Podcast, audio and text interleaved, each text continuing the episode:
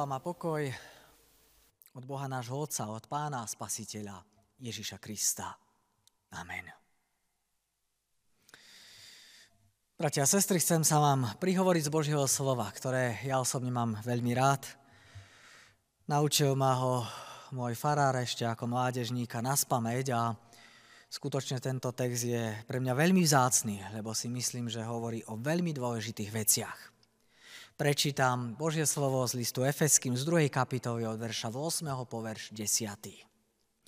Lebo milosťou ste spasení skrze vieru. A to nie je sami zo seba, je to dar Boží.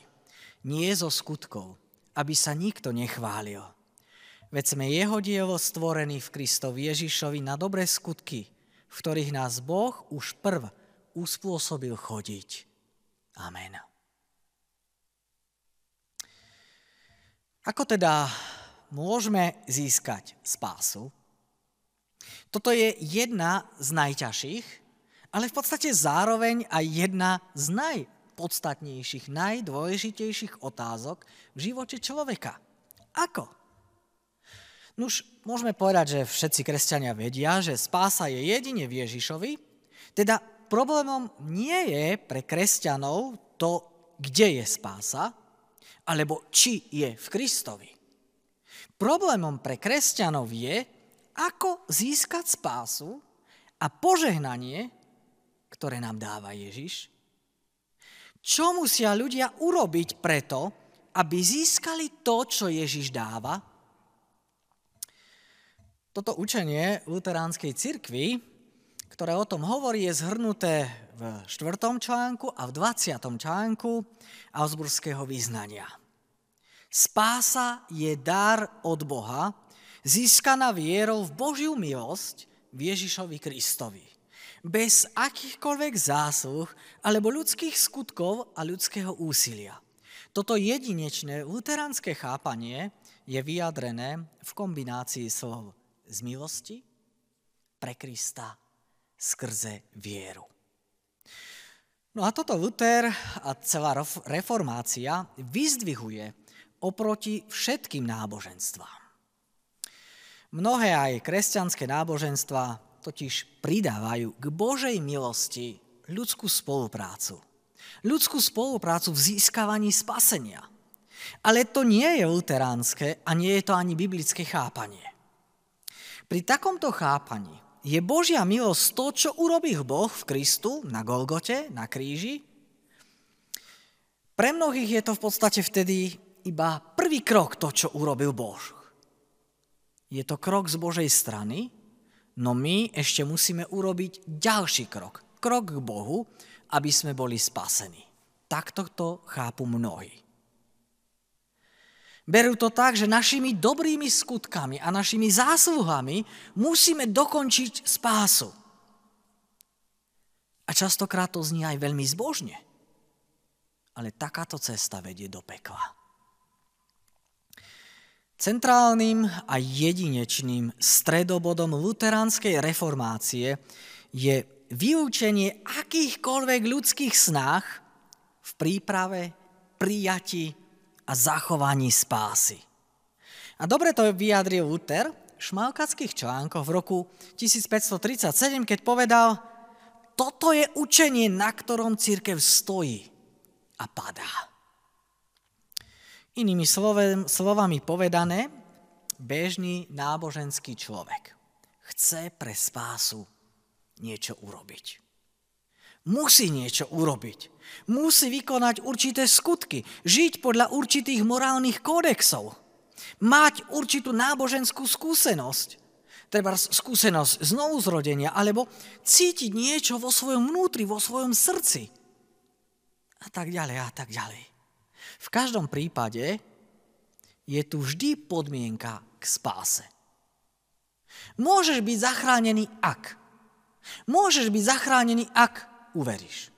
Môžeš byť zachránený, ak budeš činiť pokánie. Môžeš byť zachránený, ak sa budeš modliť. Alebo môžeš byť zachránený, ak budeš čítať Božie slovo. Alebo iní povedia, môžeš byť zachránený, ak budeš zachovávať sobotu ako sviatočný deň. Ale toto všetko, toto všetko je iba zákon. Evangelium totiž hovorí, Boh ťa spásil milosťou pre Krista, skrze vieru. Takto to hovorí apoštol Pavol, lebo milosťou ste spásení skrze vieru a to nie sami zo seba, ale je to dar Boží. Nie zo skutkov, aby sa nikto nechválil. Spása je teda úplne a jedinečné Božie dielo. Spása je prijatá a my sa stávame ospravedlnení pred Bohom, keď uveríme. Nie ak uveríme. Keď uveríme, že Kristus trpel a zomrel a znova vstal pre našu spásu. Kľúčom teda k porozumeniu je to luteránske zdôrazňovanie rozdielu medzi zákonom a evanieliom. Zákon nám hovorí, že ak urobíš to alebo to, tak ťa Boh požehná. Tak ti ponúka spásu ako podmienku založenú na našom úsilí, na našej snahe, ktorú však my nie sme schopní. Nie sme schopní nikdy kompletne naplniť. Nikdy nikto z nás. Evangelium hovorí, pretože Boh v Kristu trpel a zomrel, ty bude žiť. Zákon je teda požiadavka, ale evanelium je požehnanie. Zákon je podmienkou a evanelium je zasľúbením. Zákon je podmienený prísľub. Ak, tak. Ak urobíš to, tak dostaneš to. Evangelium je Božie bezpodmienečné zasľúbenie. Zaručené tou smrťou a vzkriesením Ježiša Krista. Evangelium teda nie je podmienkou. Evangelium nie je, ak budeš chodiť do kostola, alebo ak sa budeš modliť, alebo ak sa pokúsiš žiť dobrý, zbožný život, vtedy budeš spasený. Nie. Evangelium nie je, ak skutočne činíš pokánie, budeš spasený. A evangelium nie je ani, ak skutočne veríš v Ježíša Krista, budeš spasený. V evaníliu nie je žiadna podmienka. Evanílium je Kristus za teba umrel. Tvoje hriechy sú odpustené. Si Božím dieťaťom, si slobodný. Pre svoju spásu nemusíš vôbec nič urobiť. No a tak sa pýtajme ešte raz. Ako môžeme získať spásu? Apoštol Pavol hovorí, lebo milosťou ste spasení skrze vieru a to nie sami zo seba, je to dar Boží, nie zo skutkov, aby sa nikto nechválil. Sme teda spasení milosťou. Takto to hovorí Pavol. Milosťou ste spasení. To znamená, že všetká spása pochádza od Boha. Nie z človeka. Nie z mojej snahy, ale len a len od Boha. Pavel hovorí, milosťou ste spasení. Teda teraz sme spasení. Nie, že ešte len niekedy budeme. To znamená, že už teraz môžeš mať istotu, že Boh ťa zachránil. Milosťou ste spasení skrze vieru. Nie za nejaké zásluhy. Nie preto, ako žiješ. Nie pre tvoje skutky. Nie pre tvoj zbožný, krásny život ale len dôverou v to, čo niekto iný vykonal. Konec koncov Pavol jasne hovorí, že spása je Boží dar. Ak totiž má existovať vôbec nejaká záchrana, tak všetko musí urobiť Boh. Musí nám darovať spásu, čo je pre kresťana samozrejme, ale on nám musí darovať aj vieru. Áno, aj viera je Boží dar. Viera to nie je zásluha, to nie je ničím, čo by sme si mohli nejako zaslúžiť a čím by sa človek mohol nejako pochváliť. Niektorí však hovoria, že vieru ako dar dostaneš vtedy, keď sa budeš kajať. Ale bratia a sestry, aj samotné pokánie je Boží dar. Veď v skutkoch v 11. kapitole v 18. verši je napísané, aj pohanom dal Boh pokánie, aby mali život. Teda dal Boh pokánie. Pokánie človek dostáva. Je Bohom dané. Mnohí si myslia, že Pán Boh nám dáva možnosť k pokániu. Nie. Aj to samotné pokánie je len a len Boží nezaslúžený dar. V spáse Pán Boh koná od začiatku až do konca. Od začiatku až do konca Boh spáse koná sám, bez mojich zásluh, bez mojich skutkov, bez mojej zbožnosti, bez nejakej mojej pomoci. My sa nemáme čím chváliť. My k spáse nedokážeme pridať ani milimeter. Všetko podstatné pre moju spásu, aj pre tvoju spásu, pre tvoju aj moju záchranu bolo dokonané, teda bolo dokončené na kríži, na Golgote. Úplne všetko. Lebo milosťou ste spasení skrze vieru a to nie je sami zo seba. Je to dar Boží. Nie zo skutkov, aby sa nikto nechválil. No a v týchto slovách máme odpoveď na dve dôležité otázky. Tá prvá otázka znie, prečo je tak ľahké stať sa kresťanom? No a tá druhá otázka znie, prečo je tak ťažké stať sa kresťanom? Začneme tou prvou otázkou. Prečo je tak ľahké stať sa kresťanom? Nuž preto, lebo spasenie je z milosti. To znamená zadarmo. Ty nemusíš nič robiť pre spásu. Spásenie nie je odmena za nejaký zbožný výkon či za dobré skutky. Je to dar, ktorý sa prijíma vierou. No a čo je viera? No, vieru by sme mohli prirovnať, obrazne povedané, k bezmocnej ruke topiaceho sa, ktorý sa chytá záchranného lana alebo záchranného kolesa. Viera to je vinná ruka odsúdenca, ktorému je ponúknutá amnestia. A viera to je prázdna ruka žobráka, ktorá sa vystiera k Bohu. Spasenie, bratia a sestry, je vždy príjmané do prázdnej ruky ktorá nemá čo Pánu Bohu ponúknuť.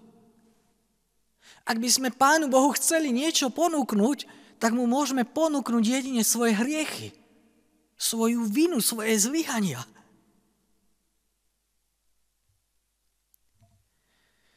Prečo je teda ľahké stať sa kresťanom? No pretože nič nemusíš robiť, aby si bol spasený. Všetko za teba urobil Pán Ježiš Kristus na dreve Golgotského kríža. No ale prečo je zároveň tak ťažké stať sa kresťanom? Preto, lebo spasenie je z milosti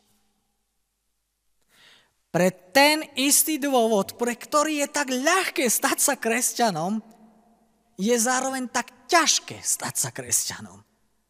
Spasenie je z milosti a my nemáme radi milosť, pretože to nás pokoruje. To totiž uráža našu píchu. Milosť nás stavia do úlohy žobrákov a to je pokorujúce. Kto chce kráčať pred Pánom Bohom ako žobrak a prosiť ho o milosť? Kto si chce pred ním kľaknúť na kolena, padnúť pre ním a žobrať a prosiť zmiluj sa nado mnou? My urobíme čokoľvek. Splníme akúkoľvek podmienku, len aby sme si nemuseli kľaknúť pred Boha. Preto v histórii, v dejinách cirkvi mnohokrát ľudia sa uchýľovali k robeniu dobrých skutkov ako k ceste spásy. Lebo to je mnohokrát ľahšie niečo urobiť, niečo zaplatiť, niečo dať, niečo obetovať. A zrazu to mám vyriešené. Je to ľahšie ako padnúť na kolena. Ako žobrak, ako ten, ktorý nič nemá. Vidíte? Preto je tak ťažké sa stať kresťanom. Pre našu píchu. Preto mnohí radšej obetujú svoj život, ako by mali obetovať svoju hrdosť. Radšej pôjdu do pekla so stýčenou hlavou, ako by mali ísť do neba na svojich kolenách. Tá istá zväzť, úplne tá istá zväzť je pre jedného radosnou zväzťou, ale pre iného je to urážajúca zväzť. Skutočne? Skutočne nemôžem ničím k svojej záchrane prispieť? To som varí na tom tak zle? Áno, tak zle. Len ak sa Pán Boh zmiluje, len vtedy budeš spasený. Ale ako môžem vedieť, že sa Pán Boh aj nado mnou zmiloval? Ako môžem vedieť, že mi Pán Boh už daroval ten nový život? Nuž tak, že ten nový život aj žiješ. V tom desiatom verši Pavol hovorí, veď sme jeho dielo, stvorený v Kristovi Ježišovi na dobré skutky, v ktorých nás Boh už prv uspôsobil chodiť. Vidíte to? Nie sme spasení zo skutkov, ale pre skutky. My nerobíme dobré skutky preto, aby sme boli spasení. My ich robíme práve preto, že sme boli spasení. My ich nerobíme vo vlastnej režii, vo vlastnej sile, vo vlastnej moci, ale len, a len v Božej moci. Pavol hovorí, že my sme boli už dopredu uspôsobení na to, aby sme ich ako kresťania robili. No a čo sú tie dobré skutky? To, že možno doma vyniesieš kôž alebo umieš riad? Alebo to, že možno nejakým starým ľuďom urobíme počas zákazu vychádzania teraz, počas koróny nákup? No nie. Tie dobré skutky, to je život dennodenne žitý s Bohom a pre Boha. Neznamená to, že už budeš dokonalý, že už budeš bezriešný, že už nezlyhá, že nepadneš. Kresťan každý jeden deň svojho života padá a preto aj každý jeden deň svojho života musí končiť s prozbou, s modlitbou o odpustenie, o zmilovanie. Ale znamená to to, že žiješ svoj nový život ako ten, ktorý je Božím dlžníkom. Ako človek, ktorý je Pánu Bohu do smrti zaviazaný, že keď On urobil všetko pre mňa, všetko, z milosti, zadarmo, potom ja chcem urobiť všetko pre ňo z vďačnosti. Brat, sestra, ty už žiješ ako ten Boží dlžník. Amen. Skoňme sa v tejto chvíli a v duchu a v pravde sa pomodlíme. Dobrotivý Pane a Bože náš, pred Tebou sa skláňame aj v tejto chvíli, aj v tomto čase ako úbohy biední ľudia. Ako tí, ktorí sa topia a nedokážu sa sami zachrániť. Ale ty prichádzaš so záchranou. Prichádzame k tebe ako tí, ktorí sú odsúdení na zatratenie, ale ty prichádzaš s amnestiou. Vystierame k tebe prázdne dvane ako žobráci, ktorí nič nemáme aby si ty do nich vložil spásu, záchranu, milosť, odpustenie. Vďaka ti za to. Vďaka ti, Pane Ježiši Kriste, že my nemusíme už nič robiť pre svoju záchranu.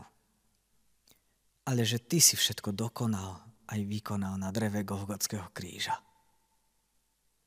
Vďaka Ti, že aj my môžeme poznať, že sme milosťou spasení skrze vieru. Že nie sme spasení sami zo seba, ale že je to Tvoj dar.